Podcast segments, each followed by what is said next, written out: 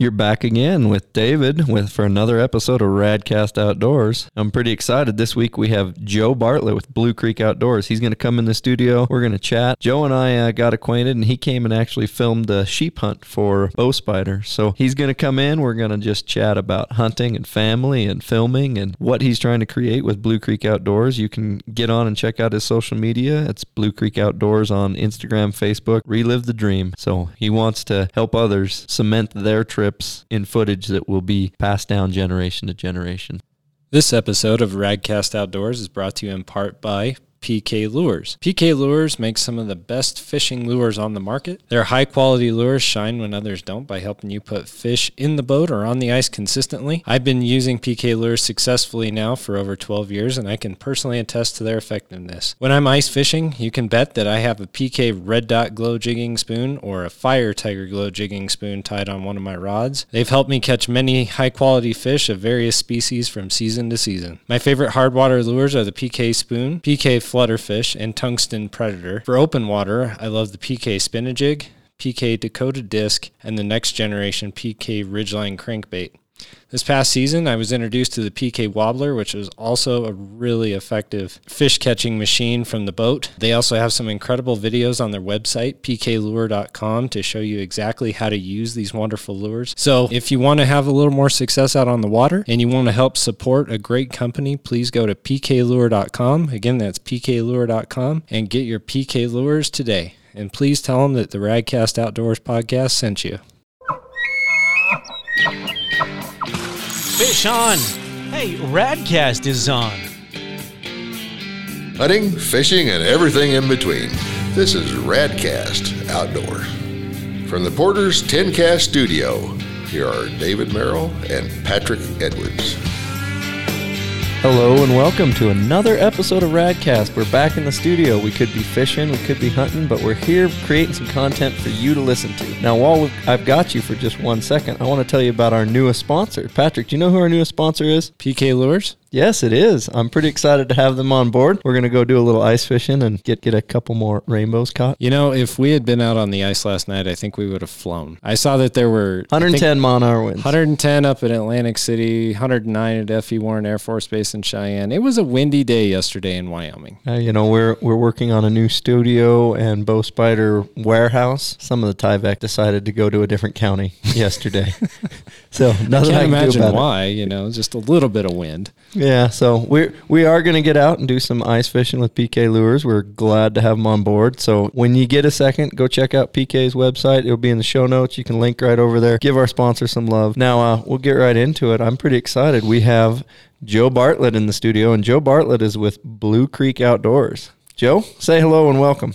How are you guys doing? I'm excited to be here. It's good to see you, Joe. You as well. You as well. So for for the listeners that don't know, I uh, I twisted Joe's arm this fall, and I, I called him up. I don't know how hard I had to twist, but I said, "Hey, Zero twisting. I need a cameraman for a sheep hunt, and uh, can you go?" And it was pretty last minute. I it wasn't it wasn't like 24 hour notice, but it was it was like a month or two. Yeah, wasn't yeah. It? It was a few weeks. Yeah, it was like, "Hey, can you get these days off?" And I need two weeks of your time. And Joe stepped up the plate and said, "Are you joking?" I'm like, "No, let's go."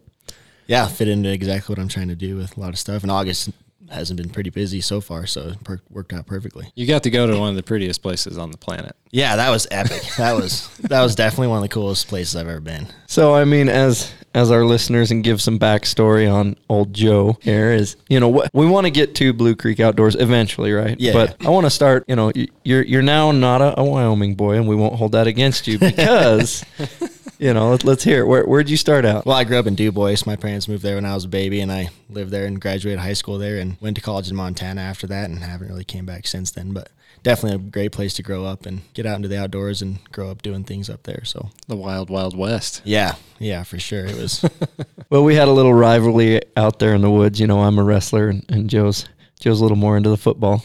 So, but he he kept up with me toe to toe, step for step, the whole trip. Never complained. So I I'll give it to your football. there was boys. some internal complaining going on. I- I'm sure there was. so you grew up in Dubois. Yep. Hunting, fishing. hunting, fishing, playing sports, that kind of stuff. Uh, played football in college, so that kind of took out some falls for a few years. But after that, got to work and got back into it. So, Where'd you go to college at? uh, Rocky Mountain in Billings. Oh, cool. So, yeah. Good deal. So, football player, what position did you play? I played corner in college, so So you're fast. I well I'm- maybe. I'm, not going into bear country with you. You'll outrun me. No, I I might not be the last one in line, anyways. Very dangerous over short distances. yeah. So you left. Uh, you you went to college, got a degree. Yep. You still love hunting and fishing all the way through. Yeah, for sure. That was like the main drawback of being so busy in the falls was only getting the last couple weeks of the season to go out and do things. So once I started teaching, I taught third grade for four years, and uh, the the first job I had, first two years I taught was actually a four day school week. So got to have those three days every single weekend of being out and about. So that was pretty cool. Which you know, not not to dog on any of our teachers out there. I love teachers, but you know, if you were to put a line up in a wall and and say pick the teacher out, you're, you're just not. Joe, you don't look to me like a middle school teacher. I got that quite a bit, especially with the younger kids. They uh, a lot of people were pretty surprised that I liked the third graders so much. So It's a fun group. You got to have a lot of energy. I remember Yeah. substitute teaching in college, and man, those kids wore me out. Yeah, it's it's cool because the third graders they like coming to school every day. They're excited to be here. They want to work hard. They don't quite have an attitude yet, but you're right. It's like we got to have a few things to do today. So Oh man, You haven't met my second grader. At least my end. I don't. What I see of putting him on the bus every morning. It's different with mom and dad. You see, they give us all the grief, then they Yeah. go and they're good for their teachers. Yeah. See, but we homeschool our kids, and mm. so we get the grief all the time. Yeah. I don't even get a break. well, at, at least they can't complain. I don't want to go to school today because, like, well, you're already here, so Yeah. you could either go do chores or do homework. Take Yeah. your pick. People were like, "How has COVID affected your schooling?" And they're like, "Oh yeah, never mind." it hasn't affected anything. no, I finishing up last year on on on FaceTime and Zoom and stuff like that. That was tough. That was probably one of the hardest things I've ever done teaching because it was not fun. No. It was hard to make it fun for kids and for teachers and everything, and everyone just wanted it to be over. So I think moving forward this year they had a better plan. But Yeah. yeah, that's no, tough. that online stuff. I the only thing I, I guess I not to segue too far is my kid. You know, the programs did allow him to excel at his pace, Mm-hmm. so he was being challenged a little more. But with what they were assigning, he was done with it on Monday. Well, what am I going to do with this kid till Friday? yeah, yeah. He's all done with his assignments. Yeah, and that was a transition we had to make pretty quick from being ready to come because I was we were looking for wolf tracks one Sunday. Me and another buddy of ours, we were just heading back to town because tomorrow was work, school, Monday, and everything. And we found out when we hit phone service that night that school was canceled, and uh, we had we didn't have to do anything that week, but we basically had a week to figure out how we were going to pull off the rest of the year online only and that was that was a big big challenge because like you said some kids were on monday calling me on my cell phone for more work and other kids were not turning anything and not even logging on so it was a- six, w- nine, ten was- weeks. yeah it was a it was a struggle i'll tell you that much So you've you've walked away from the teaching. yeah Right. Yeah. And and what what's the new plan? Why why are you in my studio today? Well, so three years ago, I uh, just started Blue Creek Outdoors, got the business license and everything with this idea in my brain that I was going to start filming hunts. And it kind of is morphed into some things that maybe I didn't know what I was thinking at the beginning, I guess. But um, now, target customer for me is somebody who's going on a once in a lifetime hunt or even if it's a, a kid's first hunt or maybe a maybe someone in the family's getting a little bit older and is going to go out and we want to maybe have it on film to kind of have at the house for forever after that. So my my target consumer is somebody that wants something on film, no matter what it is, just because it'll be special to have at the house and be able to watch it for years to come. So um, that's been So so lead me into it. Was it was it kind of like, hey, I like filming, I like hunting. Let's make a job out of this, or yeah. okay, It was like I'm gonna buy a camera, which at the time I realized was not a great camera, and I'm gonna go do this, and we're gonna find out what is not being done very well and get better on the next one. So my friend and I bought this camera in the spring of 2018. We were gonna we took 10 days. We're gonna go film a bear hunt in, in Montana, and we did it. And uh, we said no matter what happens, we're putting it on YouTube. I kind of wish we hadn't said that before because it's awful and it's garbage but every time we look, we're getting a little bit cocky we go back and we watch that video just to make sure we can remember where we came from so You know, the podcasting world's the same way. If you listen to episode one of Radcast Outdoors versus episodes now, Versus now. it's changed Yeah. a whole hey now, bunch. I I, Yeah. I resemble that remark. I know, I know. but it's kind of fun actually when you go back and you look at either YouTube channels that you like or podcasts that you like, and you look at the early stuff, Mm-hmm. yeah and then you see what they're putting out now. It's like, whoa. yeah I had someone tell me the difference. other like a two last week or the week before someone and i were talking they were like hey uh don't take this the wrong way But your videos are getting a lot better. I love when people say that. yeah, yeah. And so last school year, I actually, before the COVID hit even hit, I resigned in January because I knew that for this coming year, I had too many things booked to be able to to pull off both. So I was using vacation time to do it, and I just figured, well, here's what I'll do: I'll try to get as much filming work as I can, and I'll substitute to fill in the gaps. So that's what I've been doing, just kind of flip the roles a little bit, and it's it was a pretty good year last year. So That's good. So, what's your favorite? I mean, you you're doing hunting. Do you do any fishing? Have you done much fishing? Yeah, well, so I'm not a, a super experienced fisherman myself, but I've been filming with a guide up on Flathead Lake. We've Okay, we, we yeah. actually just did that last Thursday. I filmed with him. I put together a video with him last summer, and uh, it's been going really well. I've been learning a lot, which was kind of wh- why I was interested in doing it as well. So, and it's beneficial for both parties. You know, we get a YouTube Mm-hmm. video, and he gets some advertising, and we have a great day out of it. So it's Oh, been yeah. really cool. So I've been kind of wanting to expand into the fishing a little bit more, just so I because I've never been more so than just uh, throwing a panther martin in the water. I guess I'm not that experienced or knowledgeable. So Well, when you grow up in Dubois, you got the trail lakes, and Yeah. you know you you throw panther martins and you do you know Yeah. the basic trout things. But once you expand out of there, there's so many other things, right? Mm-hmm. You've got muskie fishing, you got bass fishing, walleye fishing. I used to work for an outfitter in high school for a couple years, and we'd take people up into some of those high lakes to fish. And some of those guys were real, real serious about catching grayling or whatever. And we we'd get there, and they'd be like, "Hey, what do I do?" I'm like, "Dude, my job's to get you here. like, I don't know what to tell you. Yeah. Sorry, but You're like, I'm just getting you to the spot. Uh, The research part beforehand was on you Yeah, on what yeah. you should throw. yep." So Yeah, I totally understand that. Well, that's that's cool though. I mean that you're making your passion into a career.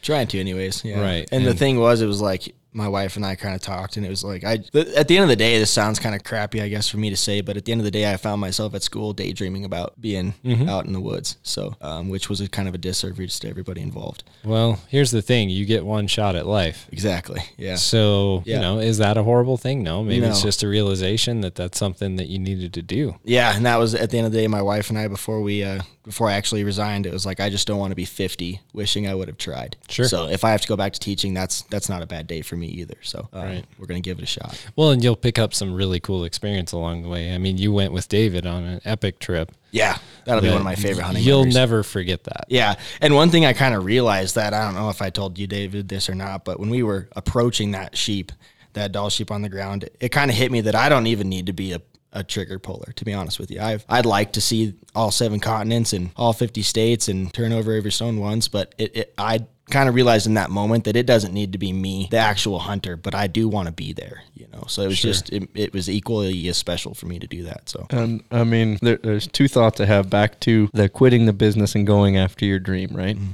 And what I mean, quitting the business is as, as far as this is the routine, this is safe. I'm going to go out of my comfort zone and I'm going to do this, right? Mm-hmm.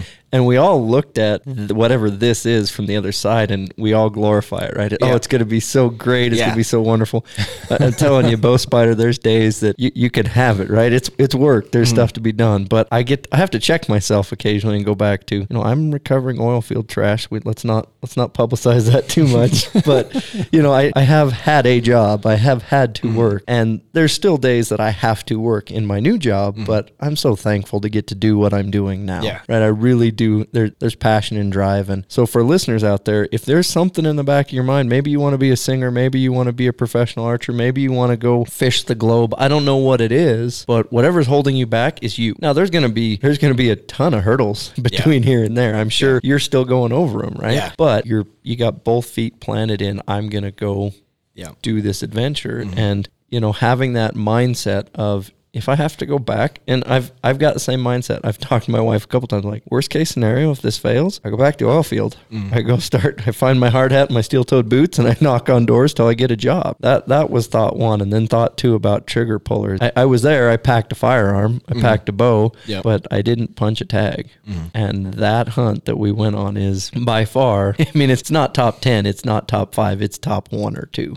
in yeah, my life. that'll be tough for me to beat as well, just because it was the first time being there and things like that. I can't imagine something. I can imagine some things maybe equal to that, but that was that'll forever hold a special place in my heart. That trip will. So And we've talked about it. Part of the reason is, and I mean, there's so many layers to this facet of, and I don't want to just get hung up on Dall sheep hunting in Alaska and the Brooks Range, but we do have to bring up part of it is just the landscape, just the travel to get there. what we did to get where we were. I mean, most people have gone on their hunt and gone home before we even got to where we were going. Yeah, yeah. Right. Mm-hmm.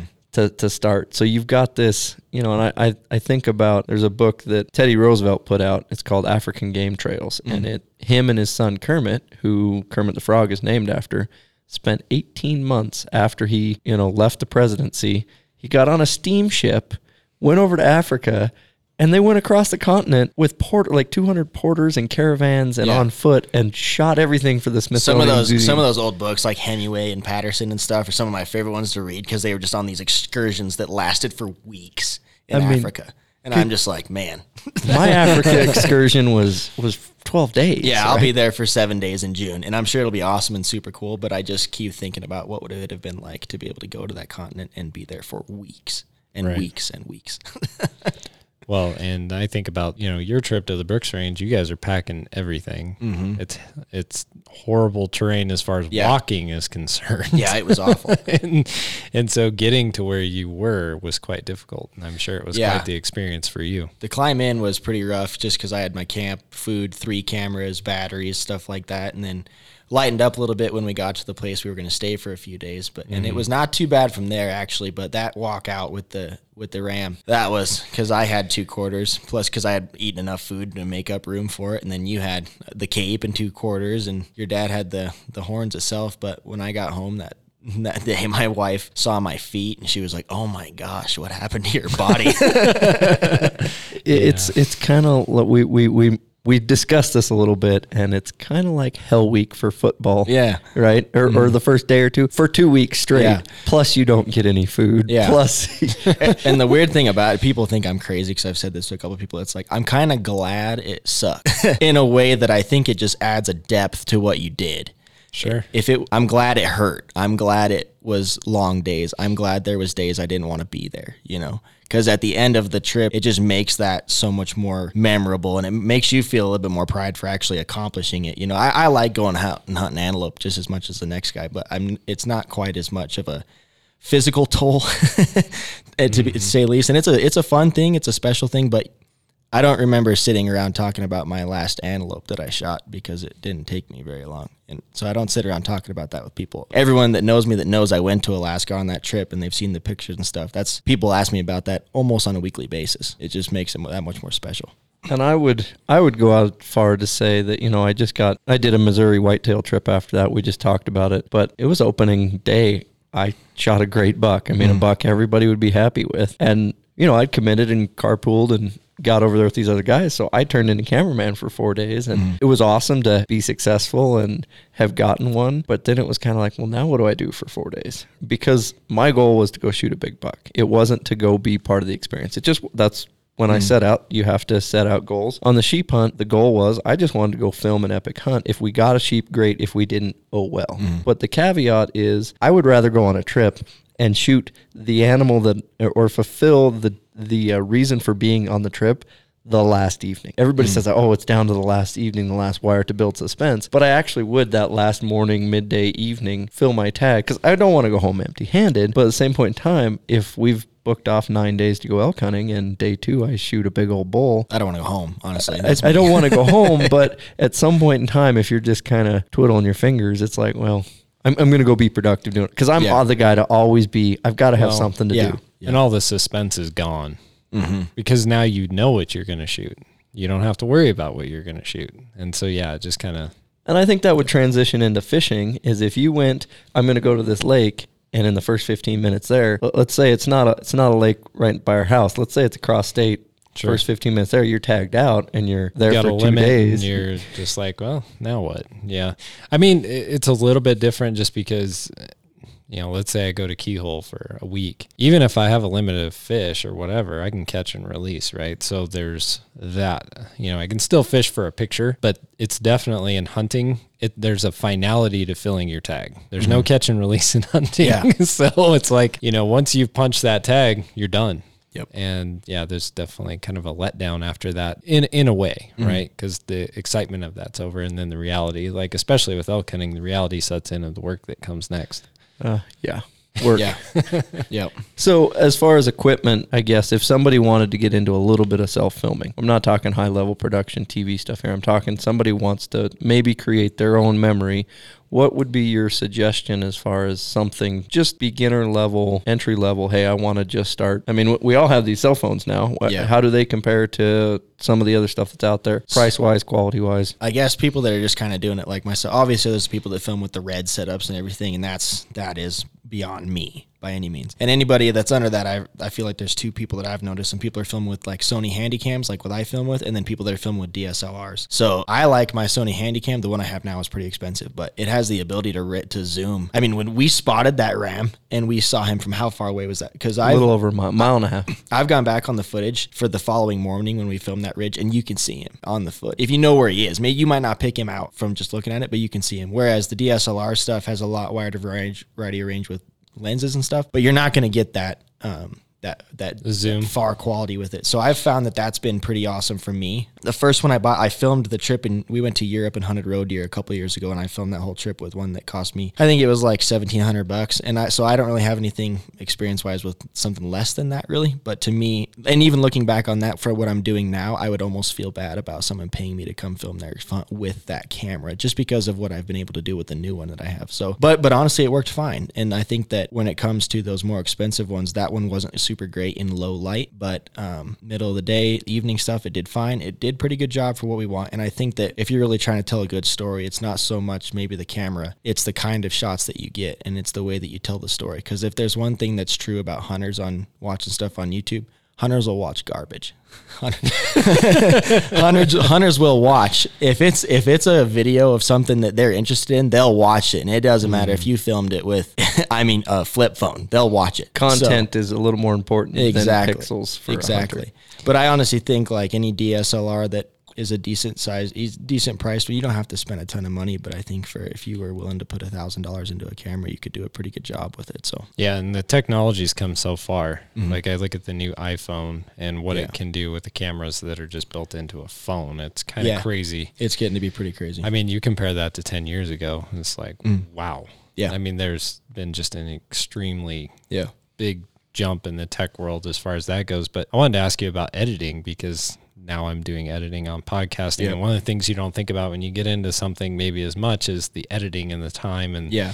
the things that come with that. So talk a little bit about that with the video. That's definitely been my biggest learning curve. The first video I made, I made with iMovie, which does an okay job, honestly, for what you're trying to do. But now that I'm really getting into, I'm being a lot more mindful of the shots I'm getting on the on, with the camera to begin with. So the the shots, the cut, the cutting them up, the the color scheming, the things like that on there. Um, I've been using Adobe Premiere Pro and Final Cut Pro, depending on what you kind of want to get out of it. But honestly, those Adobe Premiere is what a lot of bigger, fancier companies use uh, to make stuff that you see on TV. So Sure. And that's Um, like annual membership kind of deal, or can you download that software? That was a downloaded one time deal, and I think I can't remember how much Adobe was, but I just paid like three hundred bucks for Final Cut Pro to be able to use those. And and honestly, I don't know that you could ever if you sat down and did it all day every day instead because I'm trying to film and edit. That's I want to do both ends of it. And if you just sat down and did the editing part as a full time job every day, you'd probably learn all the nicks and crannies in those programs. But there's always something more that you can figure out, something that you didn't know was there. I hop on YouTube all the time, just saying, "Hey, how can I do this on Adobe Premiere?" and it pops it up, and I'll learn how to do a new skill on there. So That's the beautiful part about capitalism is, you know, I get to go do something for a job that I want to do and I can start becoming a, an expert and a professional in my field. But then I can turn around someone like you and be like, "Hey, I got this sheep hunt I go on. I don't want to I could I have picked up a camera and tried to lug it around and and self-film? Yes, but I'm Yeah. notoriously bad with technology. Patrick will uh, attest to that. I've Well, I think one thing too is like when I begin going to trade shows and stuff, and I, I've heard it as, in regards to like hunting trips elsewhere in the world, maybe, and I've heard it in regard to working in the outdoors. Is I've heard so many people with a like a never that could never be me attitude. Uh, I've heard that a ton of times. And in my mind I was just like, well, yeah, if you're going to compare yourself to, you know, Jim Shockey or somebody, you're, obviously you're never even going to start, you know, if you don't think you can get there. Well, I was in my mind I was kind of like, well, I know it's going to be awful at first, but I'm going to do it and I'm just gonna try to get better the next time and try to get better the next time and the next time. So and and hopefully and hopefully always continue that. In in my mind, it was never so much looking at somebody or something and saying I could never be that good. It was like, well, let me see if I could at least get that good. You know, I don't know, and I'm not trying to be a millionaire or anything like that. But if I could pay my mortgage and have a little bit left over, getting to go hunting and guiding and filming, then that's a pretty good way to live. Yeah, and talk about the time it takes when you do sit down to edit because one of the things that I find is you're always finding things that you want to fix or finding yeah. something that you want to change up or so talk a little bit about that because i know like for a podcast you let's say you record an hour you probably spend two to three hours in mm-hmm. editing to end up with 30 minutes of 30 to 45 footage. minutes yeah. of good yeah. good stuff yeah most of my videos on youtube are around 15 minutes and i would say probably i would say probably close to the f- an hour per minute time range of sure. editing in there. Now, one thing that I've been getting better at in that regard is making sure that I have footage that maybe doesn't need as much work. Today, you know, we filmed some stuff from Bow Spider, and I think David might have been getting a little tired of me trying to say, "Oh, hold on, let's get that again."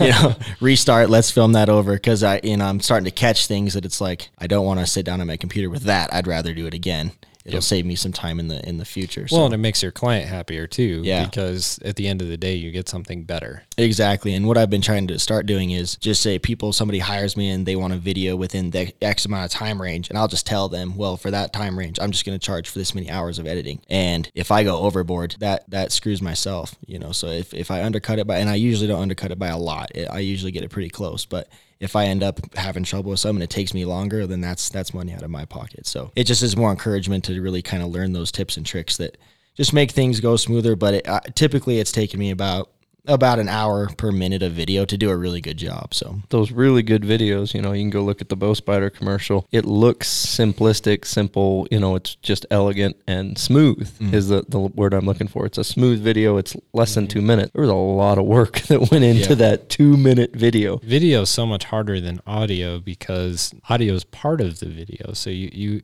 you have two components that are very different and you know they take different kinds of editing and you got to put it all together to make yep. it look good yep. and sound good and come out to be something someone's actually going to want to yeah. come back to again and yeah. be like, "Ooh, what what did Joe put out there today that I can watch?" Yeah, and I, recently I've started to get those multiple camera angles, but then taking the audio out of it and trying to flip back and forth between camera angles, but it's the same audio. So that's taking tough. those new ones and matching them up. that's been kind of a challenge sometimes, but yeah, you don't want your audio to not match your. Video. No, it looks really dumb. I've watched a couple foreign movies that the the audio doesn't match with the lips, and I just laugh the whole way. There's through. a voice going out, but no lips lips are moving. yes, yes. So, and back to you know the uh, the first time you get to experience something that's the best is. Mm. I remember Saturday morning cartoons, getting up and watching Transformers. Yeah, I loved Transformers in the in the eighties. I'm dating myself a little bit, but I'm still young enough. Those were good times. I go watch the new Transformers movies with the kid, and I'm kind of like, yeah, the cartoon is way better. Go back and watch that cartoon, dude. It's like 2D pixel fonts it's so running. Bad. It's it's it is really bad. But when you're a kid, it's really good. I was I I was blown away and, and fooled. So, yeah. but that's the way Dall sheep hunting in Alaska is. That's the way Africa is. That's the way the, the fishing trip for the golden Dorado is gonna be. Right, your tenth trip for Dorado, it's like yeah, you go here, you do this, you go up the river, you meet this tribe, and you, the first time it's a whole new world. That's what I kind of Joe and I are a little bit of a kindred spirit is he just wants to go on the next adventure, next adventure, next adventure. Now, sometimes I want to go back and yeah, I, I caught a lot of good fish in this hole. Let's go fish it again, yeah. right? Because it was fun. That's like my downfall as a hunter is if I've been so even just up around where I live, if I've hunted this drainage before, well, I kind of want to go see what that drainage is like over there. Mm-hmm. So I feel like most of the success I've had hunting was pure luck. it had nothing to do with me you know, patterning an area out and really learning those animals. It had everything to do with me seeing nothing most days, but I saw some new country. And then a few times it was like, oh man, there we go. And something was on the ground. so mm-hmm. that's the way fishing is too. I mean, if you consistently go to the same spot, mm-hmm. you never learn the reservoir yeah. or the lake or the river or whatever. So you have to go pound around and you know look under rocks and go check things out. And Yeah. otherwise you don't learn it. Yep, exactly. And that was kind of one thing we were in Alaska too. And we were sitting there one day, day and David was kind of like, "Why are you here?" and I was like, "Well, you know." And that was it was kind of an, a question based off of a former conversation. He was just like, "What is your why? Like, why are you here? Why are you doing this? Why is this important to you?" And I was like, "Well, you know, good Lord made a big old earth, and I feel like I want to see all of it, all of it, all of it." And uh, that's why I'm here. You know, I've never been here before, and that was why you know when we went and hunted in Europe a couple years ago, I was like I wanted to go. I actually had a different trip in mind. We, my wife has kind of gotten into hunting since we got married. She didn't grow up doing or anything, so she wanted to come, and it was like okay, cool. Well, maybe I'll. I always wanted to go hunt tur in the Caucasus Mountains in Asia. That's one of the steepest mountain ranges in the world. So I was like, yeah, okay, well we might find something else. But if I'm a big fan of deer species, if it's got antlers, I want to hunt it. So we went and hunted a roe deer, and it was just uh, just to see a different place. And uh, maybe the place itself isn't that majestic. We were hunting in a forest, but um, it was also in Germany, you know, so that was cool. It was just see different way of doing things, different people, different cultures and traditions, and a different animal. That was that's kind of what I'm all about. So if it's if it's an opportunity to go somewhere new and see something something I haven't seen before, that's what I want. So So if you had to pick one weapon, one species oof, for the rest of your life, oof. what would it be? Yeah, I'm a big fan of mule deer. That's that's kind of what I like. we hear that a lot. I'm a really big fan of mule deer, and the weapon thing is, uh, I re- my dad gave me a 270 Winchester when I was 10, and I still have it. I still have.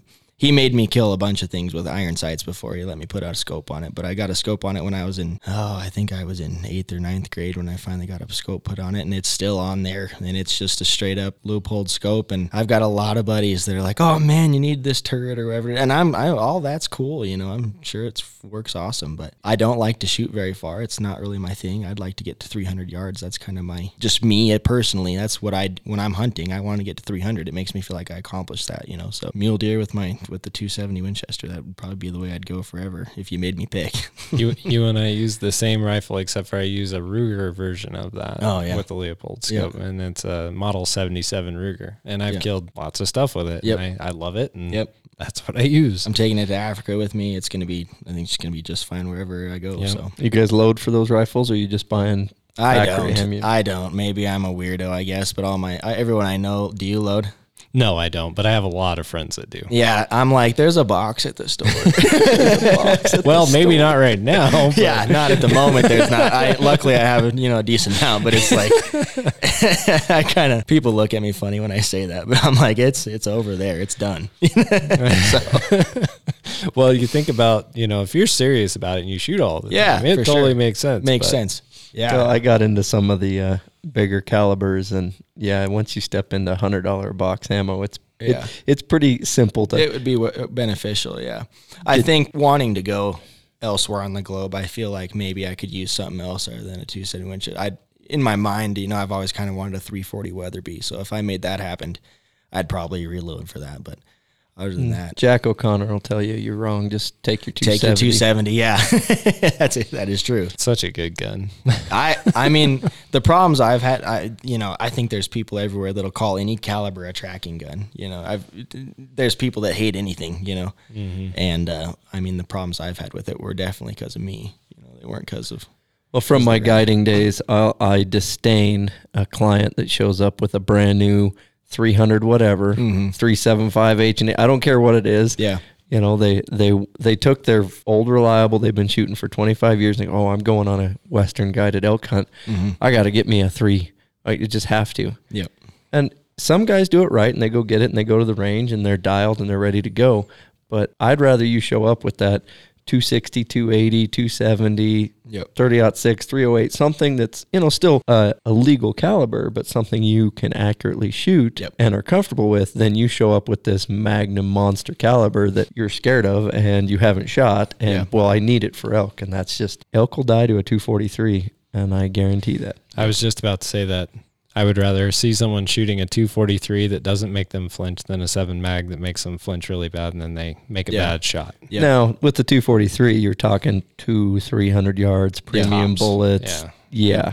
Yeah. I mean, seven mag, right bullets, right shooter, way further than that. Yeah. But again, in the archery realm, I have static targets out to a little over hundred yards. yeah I like to be 18 yards if I can get it, but I'll take 30. Yeah, I even if I'm not very I'm pretty new to bow hunting, so even if it's like past 30, I'm still not that comfortable. Mm-hmm. I've only killed one thing with it and that was a black bear that I had just happened to end up 15 yards from and it was there was no skill involved. It just ended up being that close to me. So that was it was kind of I mean, it was a good accomplishment, I guess, but at the same time it was kind of handed to me, but So, do you have any big, you know, trips on the on the horizon? I mean, you talked about Africa, right? So Yeah, so- African trip. Uh, I'm actually going to go down to Texas um, after we get back to hunt some axis does and then make a little video out of that. And then uh, I'm filming a mountain lion hunt for somebody next month, which will be a pretty cool trip. That that probably was the number two epic hunts on my experience list was my mountain lion hunt. So I'm pretty excited for that. And then What state for the mountain? lion? Montana. Montana. Yeah, we'll be in Montana. And then I've got some spring bear and a couple turkey things lined up to film as well. But then, yeah, Africa is kind of the next thing that I'm really looking forward to that for myself for hunting. So it'll be a new experience. It, like I said, it's kind of a quick trip. I know you've been down there before, and I don't know, it's not exactly a epic backpack adventure, but I'm looking forward to seeing the variety of game animals. So it's, you know, if you've never been, it's a place you just, again, you don't need to go pull the trigger. Mm. Uh, I despised, we did the photo safari thing for like one day. Mm. I think we went into the Limpopo mm. National Park on the Zambezi just because we were there and we were driving through over to Victoria Falls. But, you know, I would rather go see that animal out on the landscape Yeah. in its environment Exactly. than in one of those photo safari parks where they basically follow the truck around and get Mm-hmm. fed or whatever. I, it just there was there was something tainted about driving through that photo safari park Mm-hmm. and seeing kudu 20 yards off the road that are, are not scared of a vehicle or humans. And then I just had spent eight days trying to harvest a kudu Yeah. and this you, you one twig breaks and the whole herd runs away versus these things i mean you're Yeah. you're leaning outside the yeah, the, Scratching them on the head. Oh, pretty pretty much. So Yeah. But I mean, as far as just going different places and experiencing, like I said, you don't have to. The experience is in the journey, not Yeah. the harvest. Now, the harvest is the cherry on top. That's the bonus. I want to climb the same mountain that you know mountain climbers do. Mm-hmm.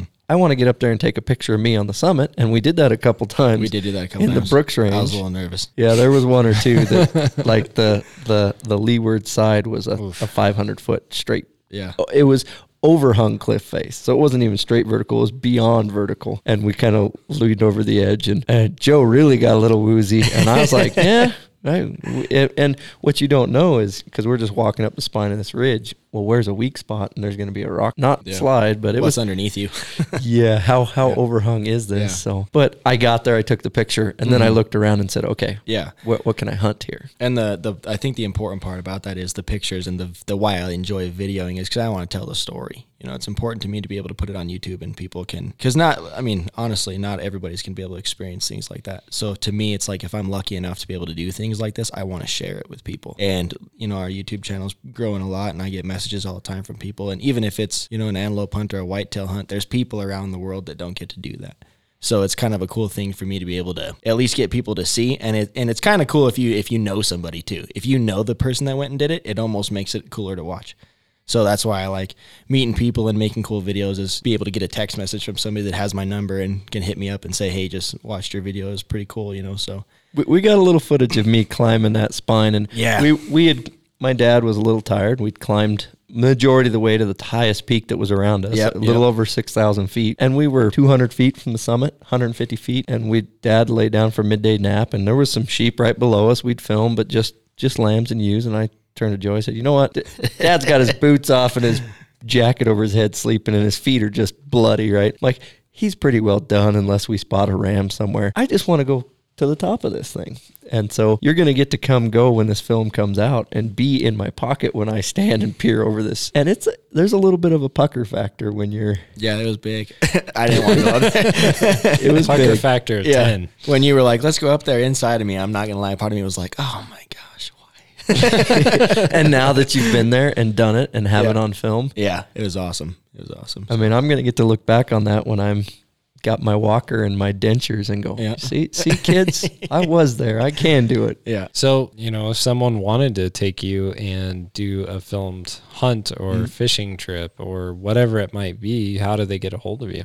Uh, so on our web, we have we're on Facebook. Quite quite a few big following on Facebook, so people can message us there. We're on Um, it's actually bluecreek-outdoors.com. So we have a way on there you can get a hold of us, and it kind of gives you our day rates and things like that. And be able to come with you and what's gonna that's gonna entail. So Cool. um, social media things like that. So And then, of course, on YouTube, you just type in Blue Creek Outdoors and you're Yep. there. Yep, it'll be on there. We've got, you know, there's people that sometimes that when they have something filmed, they're cool with us throwing it up there, or a lot of it's just our own stuff. When we don't have anything else scheduled, we take a camera and go do stuff on our own. So it's always a good way to practice. we're getting ready to go to Arizona and go Yep. chase some javelina here pretty quick. And I've always, I mean, not that av- javelina is, you know, the greatest, biggest, grandest adventure ever, but I just, for some reason, I've been intrigued. I've never really hunted that part of the desert. Never been, you know, I think I've driven through Arizona like once, twice. So The cool part for me is like there's in especially in our part of the country, there's nothing going on right now really, unless you're core into waterfowl hunting. So to me, it's you know I'm always on the hunt for like what what could we go do. And I'm using this as, as an excuse to go scout for Coues deer because, Yeah. well, it's been over publicized, popularized lately, but you can grab an over the counter tag and go archery hunt Coues deer down there during the rut. There's not a lot of time if you even if you're staying in the lower 48. There's not a lot of time in the year that you couldn't be hunting something, which I think is awesome. But I think Patrick would say in, in the U.S., there's not a lot of time you can't be fishing something. That's the best thing about fishing. You can do it anytime you want to do it, Yeah. pretty much. Yeah. I mean, the only time, you know, some states have different closures for different fisheries Yep. for spawning and things like that, but Wyoming is pretty wide open. I don't know. In the spring, I I've done the turkey thing, and yes, that is a that is akin as close to elk hunting as you'll get. But the other thing that a lot of people do is the shed hunting, and I, I kind of feel like shed hunting is just a participation trophy for poor hunters. well, I'm poor at shed hunting, so I don't know what that makes me. I'm with you. I think that one of those summertime, springtime, one of my favorite things to do is go up to those super high lakes and catch. Not they're not even that very big, but just little brookies and stuff that are up there. We have uh, no no lakes like that in Wyoming, Yeah. and they definitely don't have fish in, in, them. in Montana, I like to do that. You know, I've fished the big Lakers and, you know, I've fished in the Gulf of Mexico once or twice and it's, that's always pretty cool. But honestly, one of my favorite things in the world is to go sit on a kayak and just reel in little seven inch brookies all day long. It's one of my favorite things I to can do. do so. that for about five minutes and then I'm like, okay, where's the big fish at? Yeah. No, it's it's fun. I, I did a little trip we did an episode on it in the Wind Rivers and that's Mm-hmm. it's fun. Yeah. I just have, you know, that itch that Every every big one. Yeah, it's it's just always been in me. I want to try to find the biggest one I can find. Yeah. I mean, you, it's just a progression thing, you Mm-hmm. know. But yeah, it, it's hopefully you guys will get down to Arizona and have a good time, get some cool film. Mm-hmm. Now the film on the Dall sheep hunt that'll be coming out soon. I'm assuming. Yeah. Here in the next few weeks. Awesome. Should be getting it. That'll be squared away, cool. So we'll definitely share that out. I wanna I wanna check that out. I'm pretty interested in that now that I've heard so much about it. I Yeah. want to actually see it. you and me both. Remember, it's a lot of editing, right? yeah, one, we walked out of there with about seven and a half hours of footage. So Holy smokes. So there, there, there's there's a lot of hours that somebody's been clicking through and looking through, and but I just appreciate having you on board as far as coming and doing this stuff, coming to the podcast. Yeah, you know, I'm you guys. excited to see where Blue Creek Outdoors goes, and you know, want to hear more about the journey of just Mm-hmm. hunting, Yeah. fishing, and being out in the doors. You know, my one thought though is, yeah, I've I've done a few of these hunts and have a few trophies on the wall. Mm. Patrick would say more than a few, but I I know guys that have more than me, so Mm. It's never enough. but there's one photo, and I'll, I'll I'll even put it in the show notes of me and my boy with a doe antelope. Mm. Right, it's a doe antelope, and if if you haven't hunted antelope or you're listening outside of the local region here, you know we we call them prairie maggots. I I. I still think they're one of the neatest, coolest creatures. I, Yeah. I love antelope. they're one of my right? favorites to hunt. absolutely favorite, but they're very prolific in Wyoming. We we probably hit as many with a vehicle as we do harvest with hunting.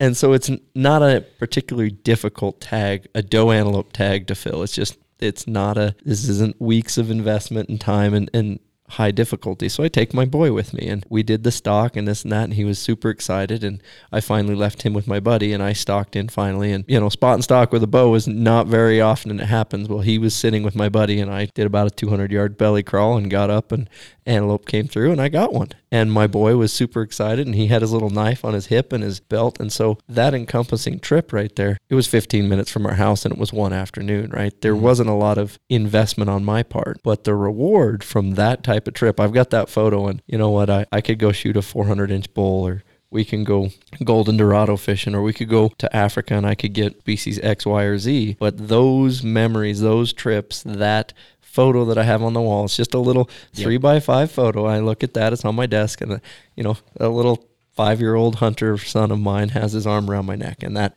that speaks to what you're doing is you're taking that memory Yeah. and you're putting it in film to be, you know, last forever. Yeah, that's that's the what is the core purpose and the, the soul of the mission right there is my my wife had never hunted before we went to Germany before. So her first her first ever kill was a roe deer over in Germany and it's all on film and I I don't maybe it's me knowing my wife better but just watching that film on the computer after the fact it was like I can kind of see that transition from being there because she wanted to spend more time with me and then there was like a click like a light bulb I guess where she's starting to kind of get into it for her own reasons and want to be there. She wants to be there, not just because I'm there, but it's something that she enjoys doing. So it's kind of interesting when you talk about the kids' first times and or an adult that's more mature and older getting into it for the first time too. But I think it's the same light bulb. I think it's the same fire that kind of gets sparked. So I wouldn't say you get desensitized to it, but it definitely it becomes not mundane, but just routine, right? Mm. If you're all the time going out and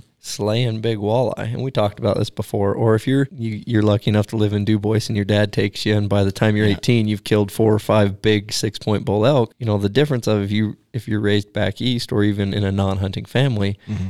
Getting to go out and get that first harvest or go catch that first walleye, and I would I would rather see my son start with small game, fish, panfish, right? And then work mm. his way up into big game fish and then go, okay, well, I've caught a trout. Now I want to catch a salmon. Okay, mm-hmm. well, we can catch sockeye local and then then move into, hey, I'm going to go with dad in my teenage years to Alaska and go target 50 pound kings, right? Mm. There's that progression in size and difficulty and just depth of adventure that Yeah. I think everybody needs to just keep in mind. And some days it's it's okay to go catch three panfish. Yeah, absolutely. And that's waterfowling, trapping, duck hunting, Yeah. wha- whatever it might be.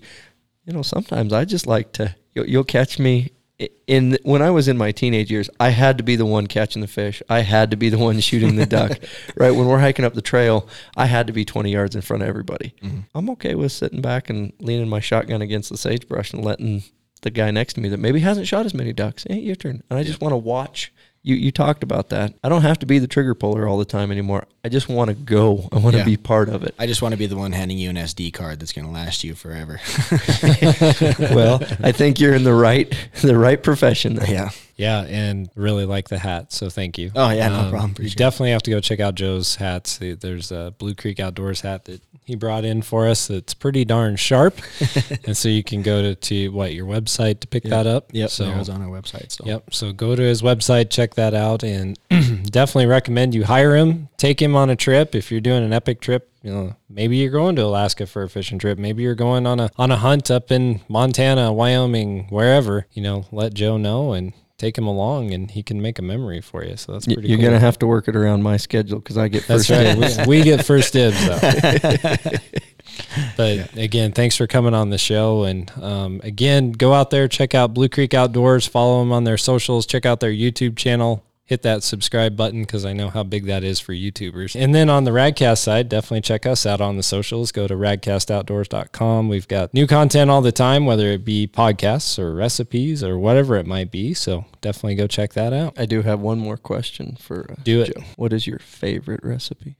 Ooh. Something you either cook or prepare or go out in the Outdoors, field and procure yep. and uh, outdoors related. I mean, Yeah. and you can't say Dall sheep tenderloin over the fire because that's not That realistic. wasn't even fair. Yeah. that but it was good. It was. That was on my birthday. That was the best birthday dinner I've ever had. That's awesome. yeah. He, he he did tell his wife that, and I don't. I, they're still married, so it, it must have gone over okay.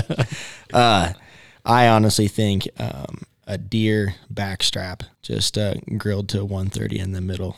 That might be that might be tough to beat for me. I really enjoy that too. So, and as far as readily accessible, I have it usually, and uh, something I can go grab when I'm in the mood for a good meal. So that's usually what I grab. So Minimal seasoning and just grilled to 130. yeah, 130. I I I'm partial to not touching it, but you know. My wife puts ketchup on it, and that might be the biggest strain of our marriage right now. So, That, it's the one hiccup we're dealing with at the moment. Oh, moment. boy. we might have to go see somebody. but- Yeah. That's kind of a big deal. yeah. If I throw a ribeye on your plate and you throw ketchup on it, there, there might be blows. yeah, we're we're working through it. May, maybe I don't know, but we'll see. So, but no, I just uh, wanted to say thank you to you guys for having me on here. I've listened to every episode, and I was excited to be here. So, Well, thanks for listening. yeah, of course. So, Yeah. Well, it's great to have you. And uh, again, everybody go out and support Joe. Um, we really appreciate you taking the time. appreciate you guys too. Thanks. Awesome. Radcast, we got to go. We I got to go javelina hunting. So you know, while while I'm gone, you guys go listen to all the other episodes. You there's a bunch out there. I don't want to hear about hey, you're not putting out new content. Go re-listen to that old stuff, and then if you need more, go to PK Lures and go get a lure and go fishing for yourself. That's right. Definitely support PK Lures. Get out there and do some fishing. all right. Bye, guys. See ya.